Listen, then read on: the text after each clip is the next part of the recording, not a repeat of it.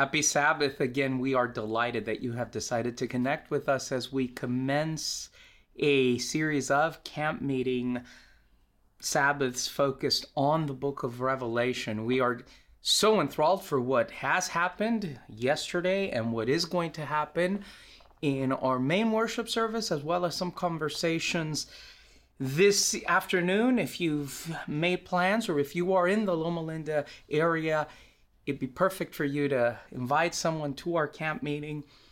But here, during our time together, we are continuing our study on the book of Ephesians. Pastor Joey, as you know, is out this week. He had a birthday, and so join me in wishing him a happy birthday through your comments, or if you want to shoot him an email telling him how much you value what he is doing, I'm going to give you his email, J O O H at louc.org. As always, you can send me some messages or questions or comments. M. Mendez at louc.org. We're going to get into the word, but before we do that, we're going to do what we always do, which is pray. So I invite you to pray with me. God, we want to thank you so much for your blessings, for your care over us. We want to thank you for this camp meeting season. We want to thank you for the warmth of August. And we also would uh, thank you for our plans as uh, things start gearing up and we start thinking about a new academic year. We, we just would pray that you be with students who are beginning to start to gearing up for school. And Father, as we enjoy the last weeks of summer, we would just pray that your presence become palpable in our midst.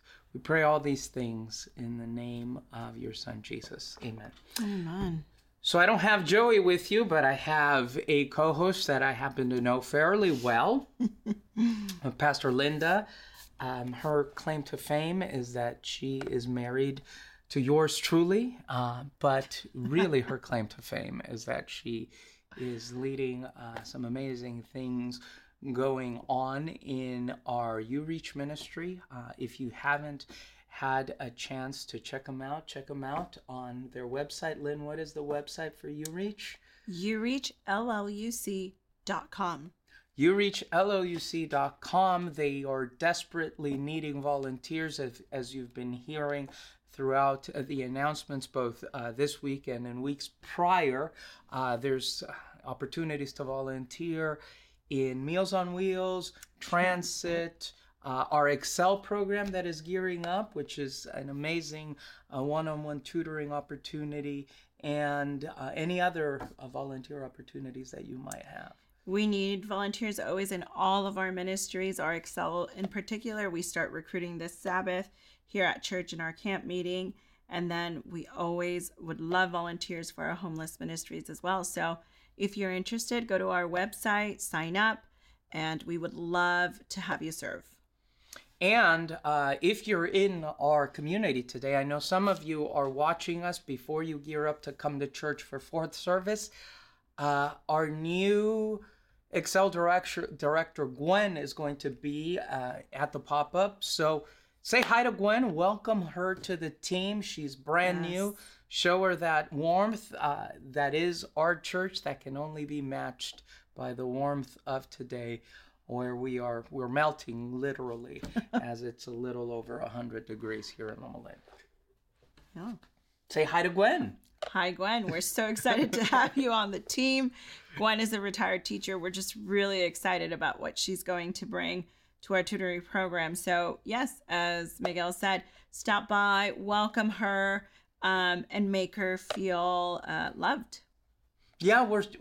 I just personally am so delighted. I was telling our congregation last week, as we were closing up our remedial series, how amazing it is to just do ministry with you. Mm-hmm. Um, we just got back from this trip, uh, and it's just been really wonderful to get to see that part of your life uh, because we we don't always get to collaborate. Uh, I'm here, and then you're all the way on the other side of the sidewalk. So it's it's just really good to have you, as I said off camera, in my little space uh, of in my little sphere of influence. So welcome, welcome. Thank we you. hope we we are going to treat you well.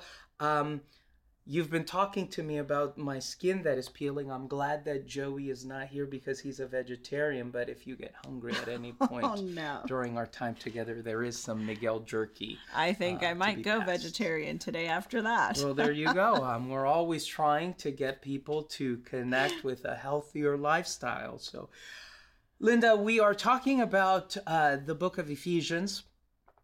Ephesians is kind of Paul's. I for me, Ephesians is so many things. Um, It's Paul's, I think, magnum opus on Christology. Um, it, it, because it, he mixes and matches Christology with ecclesiology. So the work of Jesus is intimately linked with the work of the church.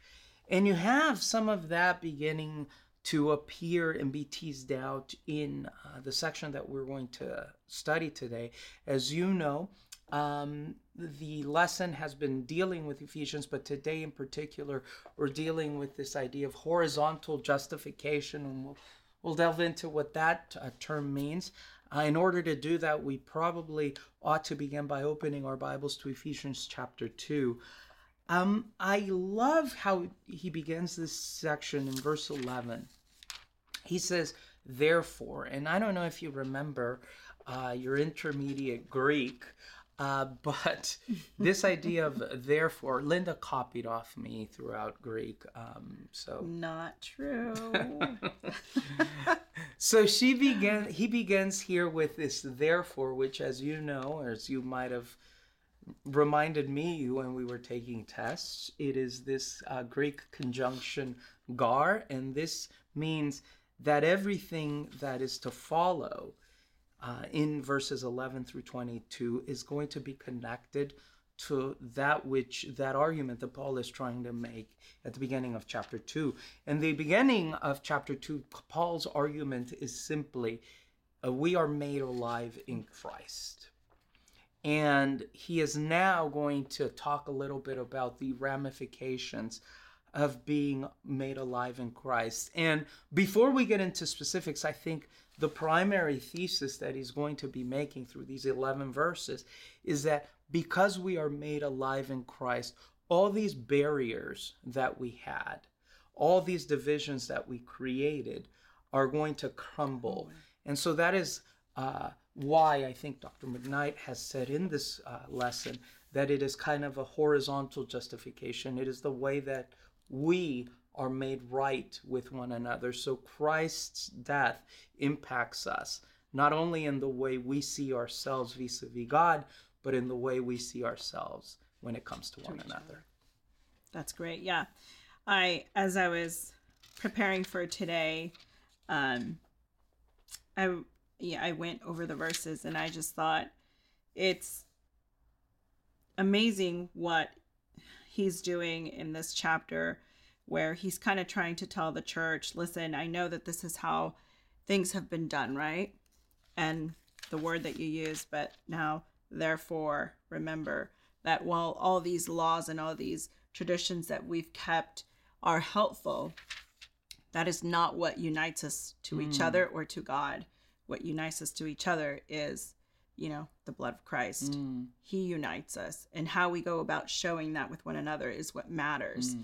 And so, um, obviously, for what I do, to me, that's very important because, yes, church matters and it's important and it's great for relationships, but how we apply that mm. to each other and to those outside of our church walls matters. And so, I was excited to be able to um, read this.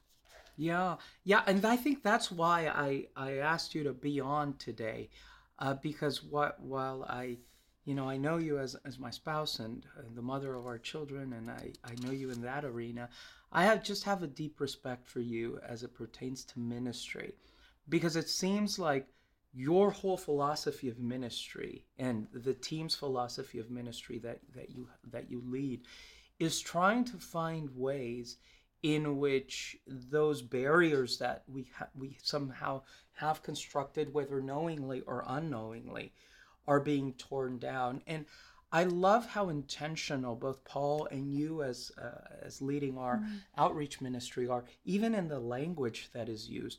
So notice, Paul starts by talking about them as you who are Gentiles by birth, called the uncircumcised. And so these are really loaded words that people would have used in order to divide and to create a breach, a separation between those who are circumcised and those who are not circumcised.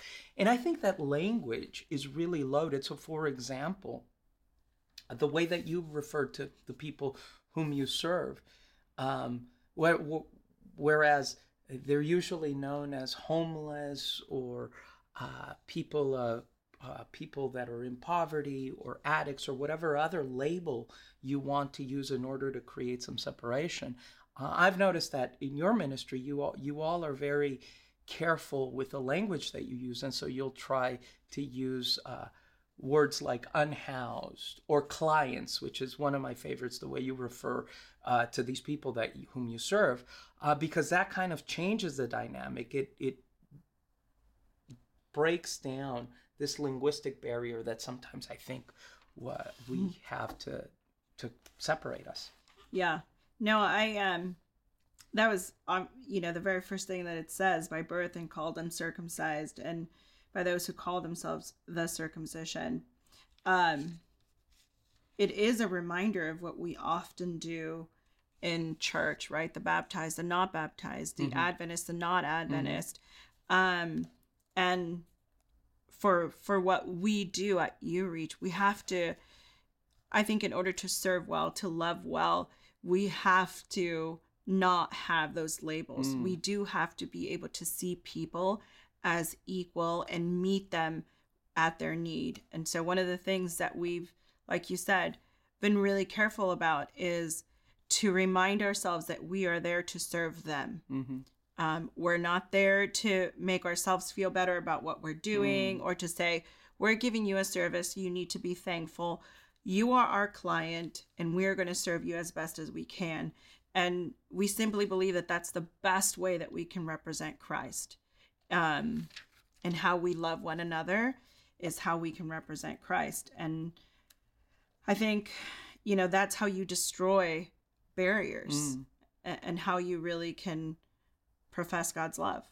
Yeah, and people might be thinking or might be saying, well, that works for what Linda does, but what about what we do in church? Um, and I think even as you're as you're thinking about the time that we live in right we live in a really really structured society where these divisions are really really becoming more and more noticeable. You're either a democrat or you're a, or you're a republican. You're either a liberal or you're a conservative. You're either pro-choice or you're pro-life.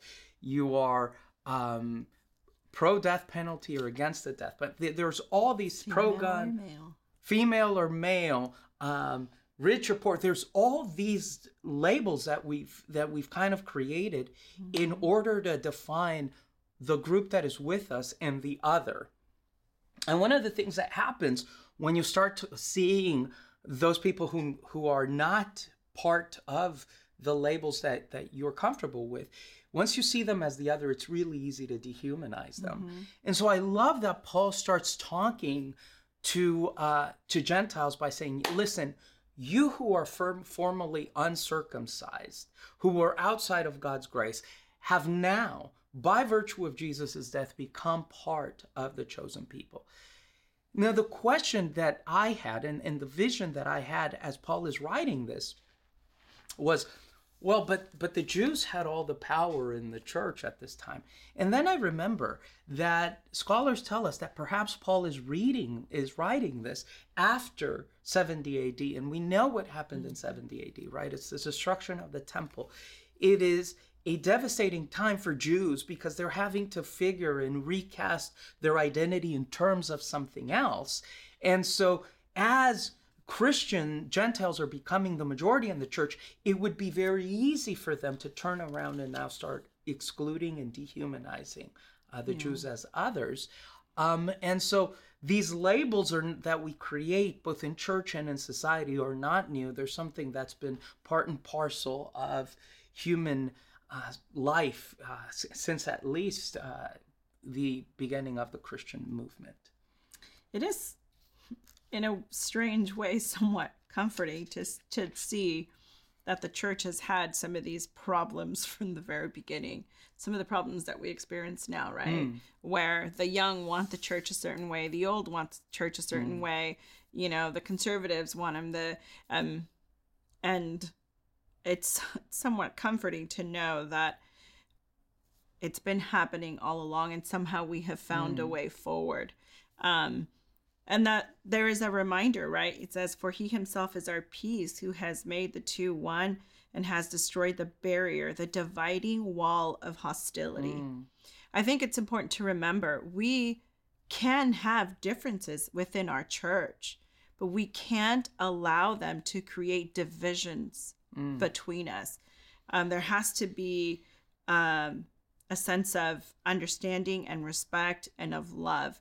I think that as long as we can operate from a place in our church that comes from that, then all these walls and mm. all these things that we create for ourselves can kind of be done away with. Mm. Yeah, that is. I, I love that you that you took us to verse fourteen because I think the premise is exact is exactly what you were hinting at, and that is you can have differences. Those differences don't need to divide you. And the question is, well, practically, how do we how do we solve that equation? How do we allow for differences that are not divisive? And I think mm. Paul starts 11 through 13 by giving you kind of the picture of how you implement this. Remember, Ephesians is about ecclesiology. How do you implement diversity in a church without allowing that diversity or those differences to divide? And I think the way that he's suggesting we move forward is by casting faith in the broadest terms available. Mm-hmm. So instead of usually the way that faith conversations work is that you start by focusing on the differences. So, the way that you start a conversation with somebody uh, from, let's say, a different church or a different faith system is you start by saying, Well, this is how we are different than you. So, Adventists are different than uh, Catholics in these very distinct ways. Paul doesn't start with that. Mm-hmm. Paul starts by saying, the way that we allow for differences without division is we begin with a common consensus. And for Paul, the common consensus is Christ's blood has bought you. And so, because you're bought with Christ's blood, then you see the other as inherently valuable. And so, you begin to understand those differences from that space of commonality. One of the things that I really um, enjoyed that you did while we were in Kenya um, was every night you had worship for us. And our group was so mixed. We had people that had been raised in the church, we had people that had left the church and now are trying to find their way back and we have we had people that um work for the university or come to the university but don't really know much about adventism or been exposed to it and one of the things that i really appreciated was that the very first day we had worship you said, pick a journey partner. And together, you guys are going to journey through this mission trip. Um, you guys are going to pray together, share experiences together on where you are on your walks of life. And I think that just brought a lot of those barriers down because at the end of the trip, I was talking to uh, one of the young girls that went, and she said, I was very nervous coming to this mission trip because I didn't know um, I don't know much about the Seventh day Adventist Church. So I spiritually, I didn't know if I was going to fit in with you guys. And she said, You guys made the journey so welcoming. And I felt like at the end of the trip, not only did I understand your church more, but I want to have a closer relationship mm. with Christ. And it was because you never said, This is what we believe as a church. This is what we, it was just share with each other your journey with Christ, where you are in life. Where do you want God to take you? Where do you want? And that opened doors for conversation. And I I think like you said this is what he's calling us to do. He's saying in Christ by his blood there's an even plane that now has been created. Mm. And that is the starting point for all of us.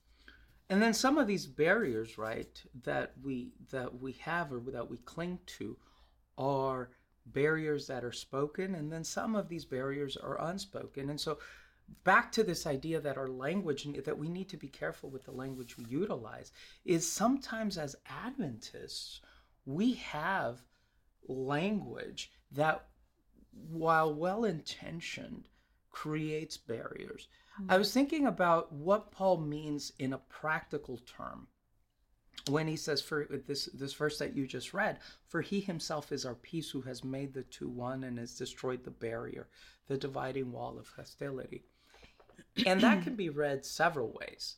Um, so, for example, if you were a Jew and you were interacting or engaging with Gentiles, you had a very clear role for them to play within the economy of God's redemptive work. So, the idea for Jews when it came to Gentiles was you could, as a Gentile, merit some of God's favor if you converted uh, to. Judaism, mm-hmm. you came and you adopted Judaism. And even if you did that, even if you were curious about this God of the Jews, there was um, there was still a barrier that was very clear between you and the chosen people. Um, if you remember, a few years ago, we got a chance uh, to go to Turkey, and within uh, one of the museums there is a little uh, stone that has a, a, a, sentence in it or a sign in it from uh, the temple in uh, the first century. And if you remember, uh, the part of that temple that was so moving is it said uh, it separated. It was a sign to, that you that they used to divide the court of the Gentiles from from the inner court where the Jews could worship, and even within there, there was a court for women as well.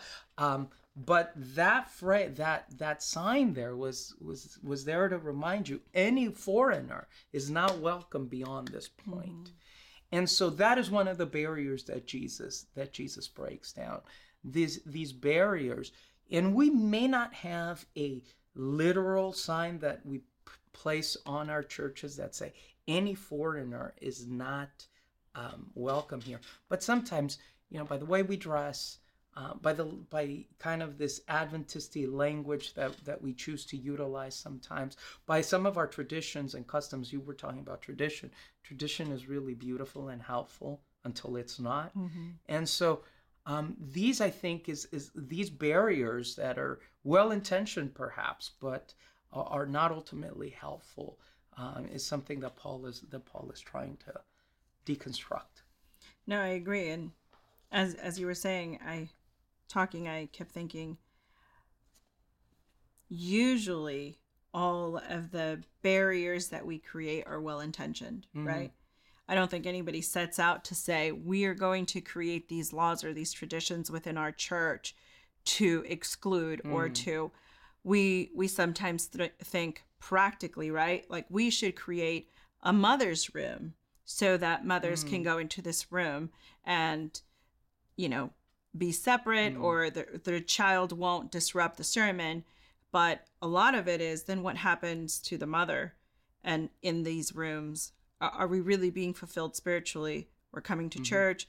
You know, are we really teaching our children to um, that the, the church is theirs?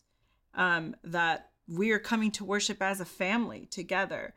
Um, and again, we don't we don't create these traditions with ill intent, but somewhere along the lines we've created where you're going to be over here, children are going to be separate from our church service, mm. and the rest of the church is going to operate this way. And then we have kids that grow up and don't know how to be in church, don't want to be in church.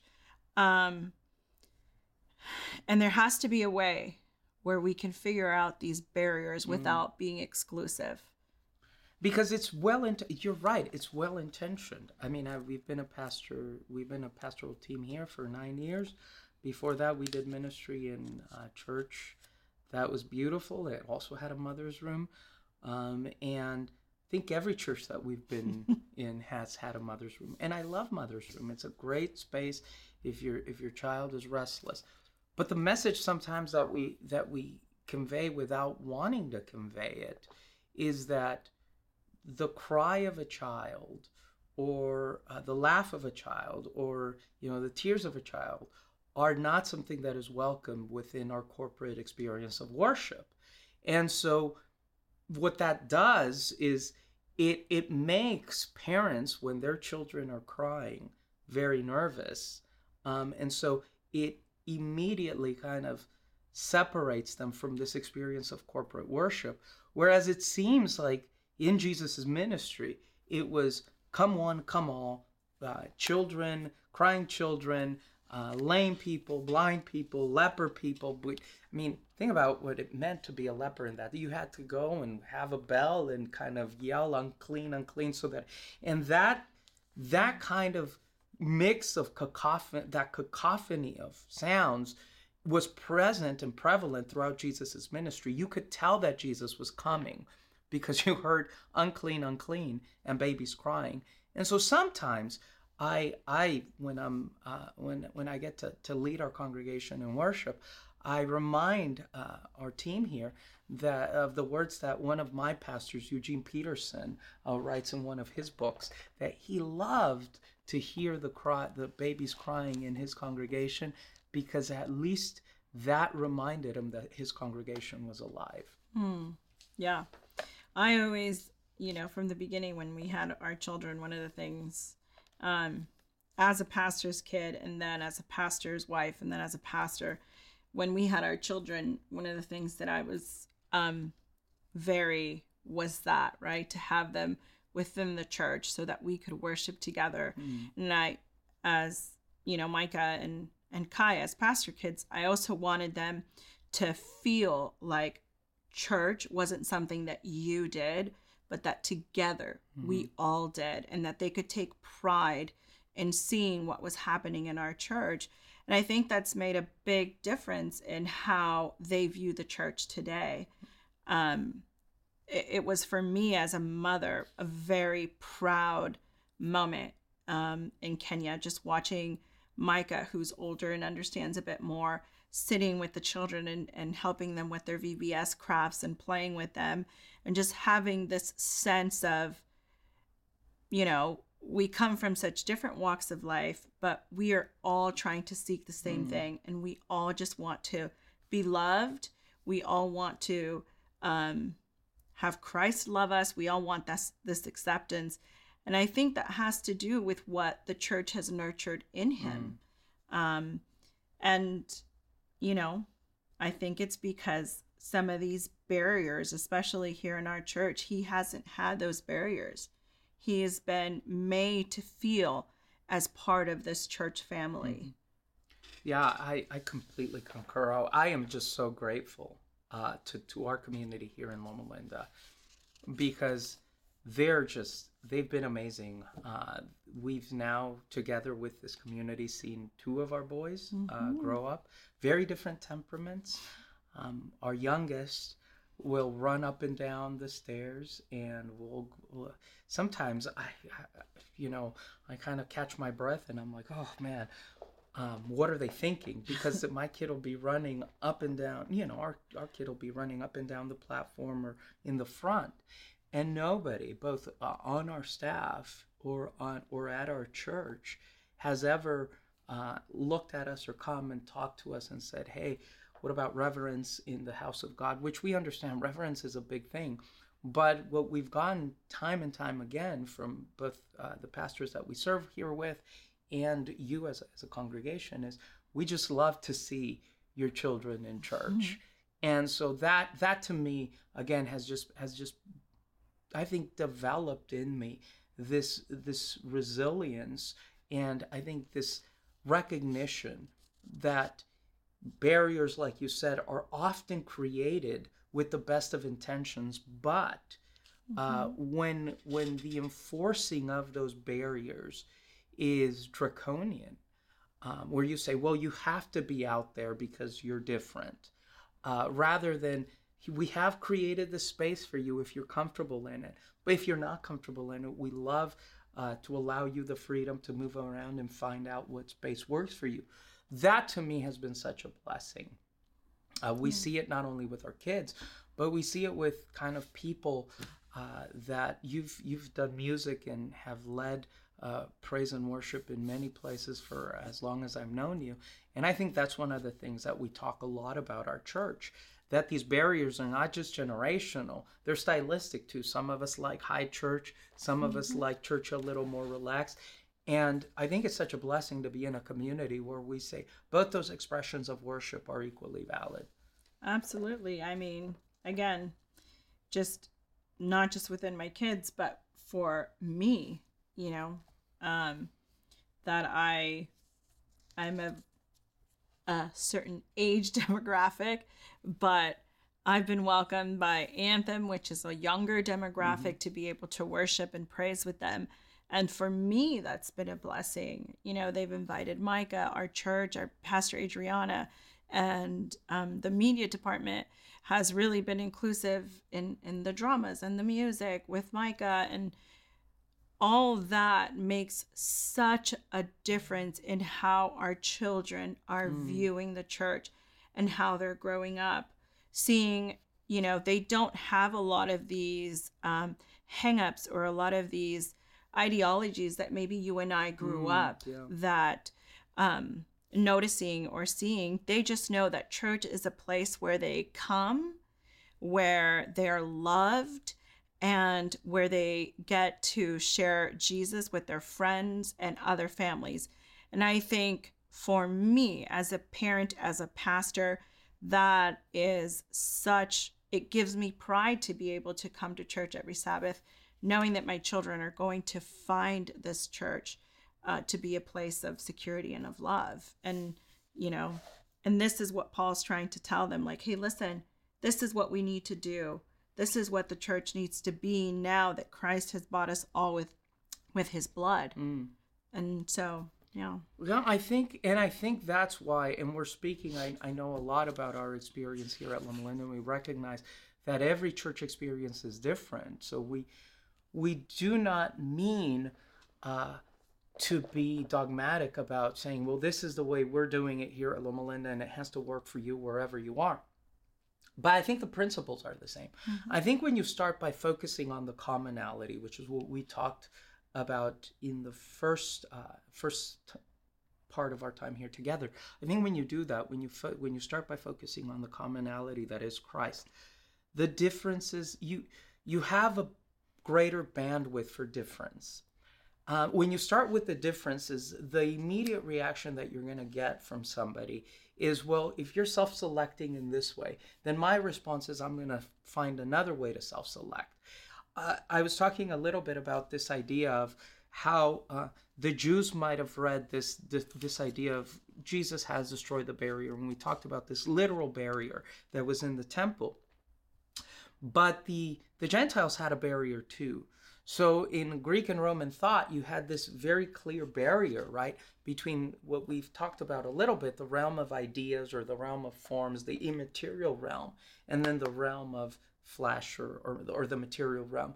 And for, for Greek and Roman thought, that was that was a really big deal. And so some of the some of the Greeks would spend so much time in in their thinking processes mm-hmm. uh, that they that they began to either resort to extreme asceticism or extreme licentiousness. And what Paul is saying is the Jesus event not only destroys these um, very physical uh, realities that have to do with where you're born or your gender or your race, but it also destroys these ideological barriers. And so I love the fact, and I think that one of the ways that we can do this is we need to push ourselves in what our comf- our theological comfort zone is. Because obviously there's going to be very few churches that divide on the basis of ethnicity or of gender, right? We thankfully it looks like we're at least the church here in America is moving beyond that. But that other notion, the, the idea that we self-select on the terms of uh, on the basis of ideology, I think that is still very present. Where if you happen to think certain things about scripture or about Adventism, then you belong to one group and you have nothing or you you have virtually no conversation uh, with people that are on the other spectrum. And I think it does you good and it's healthy for you to engage every single ideological uh, idea uh, within within reason, uh, just like Paul is calling uh, the uh, the church to do here. The the barrier then that Jesus destroyed is not just gender, it's not just ethnicity. It also has to do with our ideologies. Uh, so we love groups here. Uh, like our Advent Hope group, deeply spiritual, deeply committed young men and women who come uh, to Loma Linda and are trying to find ways to meaningfully serve. And then you have Anthem that is doing the exact same thing. Um, it's just from a little different perspective. And when you actually listen and you engage with them, you grow and you're fed immensely by both of those expressions. Absolutely. I mean, I think a key thing that you mentioned was when we start from our commonalities rather than our differences, we can achieve much more, mm. right? Um, but that is not usually how we start um, our Bible. Whenever we, we talk about the Bible or religion, we usually talk about the things that people differ in. Well, you believe this, but mm-hmm. this is really what the Bible's calling us to do. Mm-hmm. And um, I mean, you and I have had many discussions, right? You and I differ a lot in how we see a lot of things, but we've been able to get to a place where I don't have to agree with what you believe. You don't have to agree with what I believe, but we can come to a place where we can grow mm-hmm. from each other in understanding or saying, oh, okay, I see where you're coming from. I still don't don't agree. Don't agree, but I understand now. And mm-hmm. I think, at least in my personal spiritual walk, it's allowed me to become more open to different people um, from di- different backgrounds. It's allowed me to be a lot more open for what I do now in mm-hmm. my ministry, to be able to say, you know, because a lot of the, when I first started doing my job, I'd I'd ask myself, well, why did they end up in this place? Did they choose to do this? And if they chose to do that, should we, re-? you know, when you go through these and in the end, none of those questions matter. Um, what matters is the outcome. Mm. And the outcome is Christ has called me to serve. And that is what I will do. Mm. Um, and it's just opened me up to be able to focus less on the differences and more on what unites us. And if we remember, and we're going to go back to this again and again and again, both today and in future lessons. If the purpose of Ephesians is ecclesiology, then the question, then the measure of how well we are doing as a church has to do with comparing our comparing our tolerance and our bandwidth for differences with the tolerance and the bandwidth for differences that you have outside of the church. And I find I find that really really distressing um, because Loma Linda is the faith community that we're embedded in. Um, but if you look at Advent at the Adventist Church in more broader terms, I don't know if our bandwidth for to- and our tolerance for differences is where it needs to be. And I'll give you just one example of this. So chances are, if you consume news out there, if you look at uh, news, if you if you if you go to Fox News or Breitbart for your news, chances are you're going to have nothing to do with CNN or MSNBC. That's or Huffington Post, which for for the really really left wingers out there. Um, and so you consume, you live in this in this kind of enclosure that where that is created that is created, uh, and that ultimately starts sounding a lot like an echo chamber because everybody agrees with you. I think within the church publications, it's very similar if you go on Fulcrum 7, chances are you're not going to read Adventist Today. yes, I'm mentioning you because I read you Adventist Today or Spectrum. Yeah. And what I find in these in these comment sections, and I'd invite uh, any of you to look out there in the comment sections of both of all of these, uh, both church and non-church uh, news uh, agencies is the comments are just so divisive and so destructive. Mm-hmm. And I understand that when it comes from places like Fox, Fox News or MSNBC. I don't get it when it comes from our own church. Because whether you're very conservative and love Fulcrum 7, and I read some of the stuff uh, there, and I don't agree with all of it, but there's some stuff that kind of has pushed me to think. They, I know that these are Christian people that are committed to the same Christ that the editors of Spectrum and Adventist Today, whom I know, are committed to.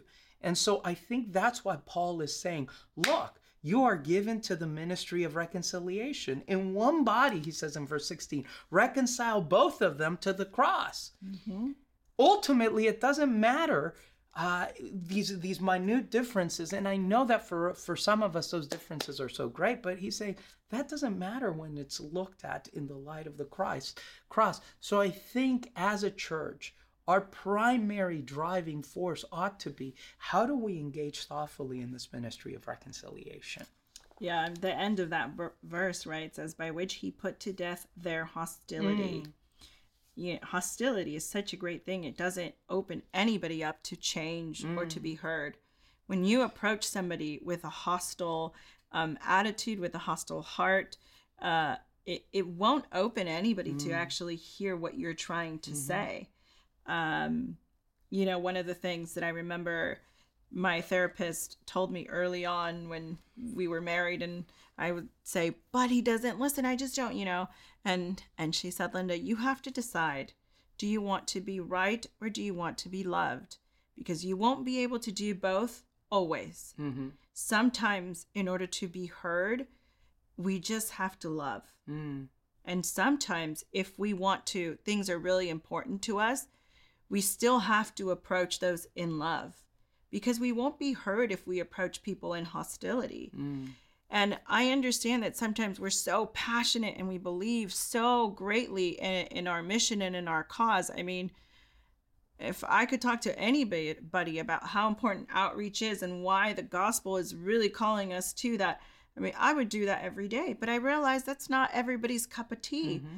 And so, and I'm okay with that, you know, because we have it we do it we have a group of people that believe in it and and we do it. And if that's not your cup of tea that's great. You will find another cup of tea but we can all sit around the table and drink tea together. Mm. it'll just be in different flavors. Mm, it'll just be different tea. And and that i think because what i find is not only is there hostility there is kind of this paternalism this theological paternalism from both sides of the aisle. Like the conservatives will accuse those who are more progressives in our, progressive in our church of not taking scripture seriously. And the pro- progressive sometimes will, will accuse the conservative of not being theologically nuanced or sophisticated. And so both uh, both sides come at it with this theological paternalism that kind of is all about trying to create or cast themselves as superior as the voice of authority. Mm-hmm and in this is such a great such a great speech for ecclesiology because Paul will say he came to preach mm-hmm. peace. Peace to who? To those who were far away and those who were near. So, in essence, Paul is saying it doesn't matter who was right or who was wrong. Jesus came to preach this really simple message to both of you, and that message is peace. Yeah. I I think that's a beautiful way that he ends this bit of of his conversation with them that in the end the one the one word here is peace right mm-hmm. whether you're far whether you're near peace through him we both have access to the father by one spirit if mm. we come to each other in peace mm. if we seek each other in love and in peace if we seek him in peace um, what we could accomplish you know um, i think it it could change our church and i'm not mm. saying give away to what you believe or just you know have this washed out gospel i think we can stand true to what we believe and what the call, the bible is calling us to do but I think that word is key. If we come to that in peace. Mm. Yeah.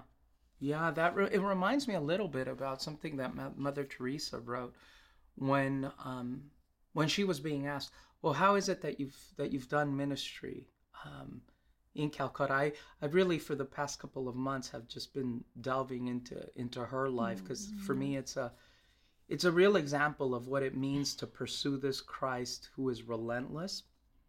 And so she said, um, the best thing that I do, particularly as I serve in a country who, that is predominantly non Christian, is I show up in silence. Uh, the best things that that Christian, the best thing she she believed that a Christian could do is to show up and listen. Mm. And if the Christian couldn't do that basic thing, then then that then that Christian should probably stay silent. In other words, if you didn't have the capacity to actually listen thoughtfully, not argumentatively, but as you're saying in peace to someone else's point of view, then you probably shouldn't share your particular point of view. And I think that is that's so powerful because for me at least, I love to speak. I love to speak and to show uh, that I am right and how much I know and how much I've read. But it seems like the gospel that Paul is pointing us towards, the gospel that, as he will say in this final part of, of, of this passage, the gospel that is built on the true cornerstone, which is Jesus Christ, is a gospel that understands that showing up in peace and love begins with listening. Mm-hmm. So you focus on commonality, and then you, as you I think so beautifully said, you show up with the spirit of peace and love, and that spirit is manifested in your capacity to listen. Absolutely. I 100% agree. Okay. Well, see, she that that you can count this because this might be one of the few times ever where she 100% agrees with you. So I think uh, I'd like to just ask and, and end our time here together. Uh, you have, I think, more than anyone else on our staff, uh, you challenge the way I um, I view the gospel because uh, shocking as I know it is for most of you, I live very much in this realm of ideas and this this realm of the inner world, and uh, and you don't. You live in this in this very practical world where your hands are get messy and dirty. Um, what does it look to build a uh, a foundation on the cornerstone for Linda Mendez as she as she leads? Uh, UReach ministries? Wow, that's a. How does it look? I mean, it's not always easy. I can say that for sure. Sometimes you feel you're definitely swim swimming against the current, but um, every so often you have these moments where you help one person or you see the smile, you know, in, in, in one person and you think, this is why. Mm. This is why I do what I do, why I swim against the current, why a lot of people sometimes don't understand why I'm so passionate about the people that I serve and the people that I serve with. And so I think for me, what it, it looks like for our team, what it looks like is just to be able to take what God calls us to do what we see reflected in Jesus that he came to serve, to feed, and to die for those that he loved. And so for me, I think that's what it looks like going forward. How can I continue to feed, to serve, and to allow myself to die in the pieces that sometimes keep me from doing mm. more? And, you know, to say, I'm ready to serve. I'm ready to do what I need to do, whether it be here, whether it be there, whether it be anywhere. Um, I I'm at peace mm. knowing that God is going to use us to to serve. Yeah. Well, Linda, it's been just so good to to share uh, again ministry with you. We we don't talk about about ministry. It's kind of the unspoken rule in our house. Um, hmm. But as a colleague, not just as my spouse, but as a colleague, it's just been been amazing to hear your stories. I just want to thank you so much not only for what you bring to our team, um, but for the chance that that you give that you gave me at least to to give a little get a little glimpse of what you all do. Um, I was just so blessed uh, by your team, um, by some of our church members who, because that kind of is their draw, they're really drawn to service. I don't naturally interact with, and it's just so beautiful to to say that Loma Linda University Church, built on Christ the cornerstone, has spaces for for those people that like to get their hands dirty in the muck and mire of the world, as well as those people who like to get their hands on beautiful int- instruments in the orchestra, as mm. well as people who got like to get their hands on the lightest theological book or the latest book on preaching. Uh, it's just so wonderful that we that we have created and cast such a broad broad umbrella, and I'm I'm just so blessed that I that I got to get a glimpse of, of a little bit of what you do. Well, I was blessed that you got to come on this trip with us and that we got to, you know, do ministry outside of this area and that, you know, together as our as a family, as a UReach team, we were what our slogan is here at UReach at our church is to be doers of the word, you know, in different capacities. You do it every Sabbath. I mean, you do this and I don't know how I wouldn't be able to do it every Sabbath.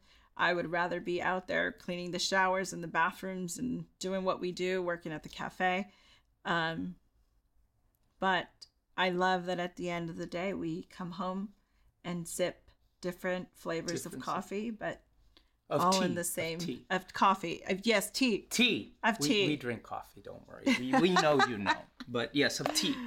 But you know, we each have our cup of tea, but all within the same house of God. Yeah, that's that's just so powerful. And again, Linda, um, I think what really will stay with you, with me, from our conversation, and is um, if you can remember anything that we've been sharing with you for this past hour, it probably ought to be this: uh, doing the being doers of the word.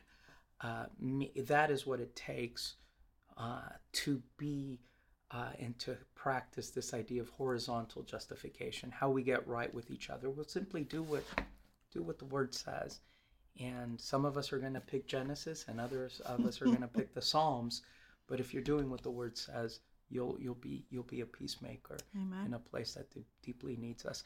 Linda, it's been a pleasure. Can you close us out with a word of prayer? Absolutely, dear Heavenly Father, we want to thank you so much uh, because you laid your life down for us. And as we accept that gift, as we understand it, as we, you know, live it in our lives, I ask that you help us share it with others in the way that we love, in the way that we um, can come together and relate to each other. May the one thing that people always notice in us and from us is your love, your sense of acceptance, and your uh, your sense of peace, Lord. Uh, stay with us as this Sabbath goes on. May we be able to have a blessed Sabbath and family with friends, with our loved ones, God. And thank you so much for this place that you give us to be able to have conversations about you and about each other. And thank you in a particularly way, Lord, that you've given me the opportunity to serve with such a wonderful husband in this church, Lord, to watch him do what he does and to be able to grow spiritually with him is a true blessing. And I thank you for that honor, God. Stay with us and forgive our sins. We ask these things in your name. Amen. Amen. Well, join us next week. Joey is back next week. We're going to sing happy birthday to him. Mm. Um, and thank you again, Linda, for all you do. May God bless you. Go and do likewise. Live well, love well, but above all, be doers of the word.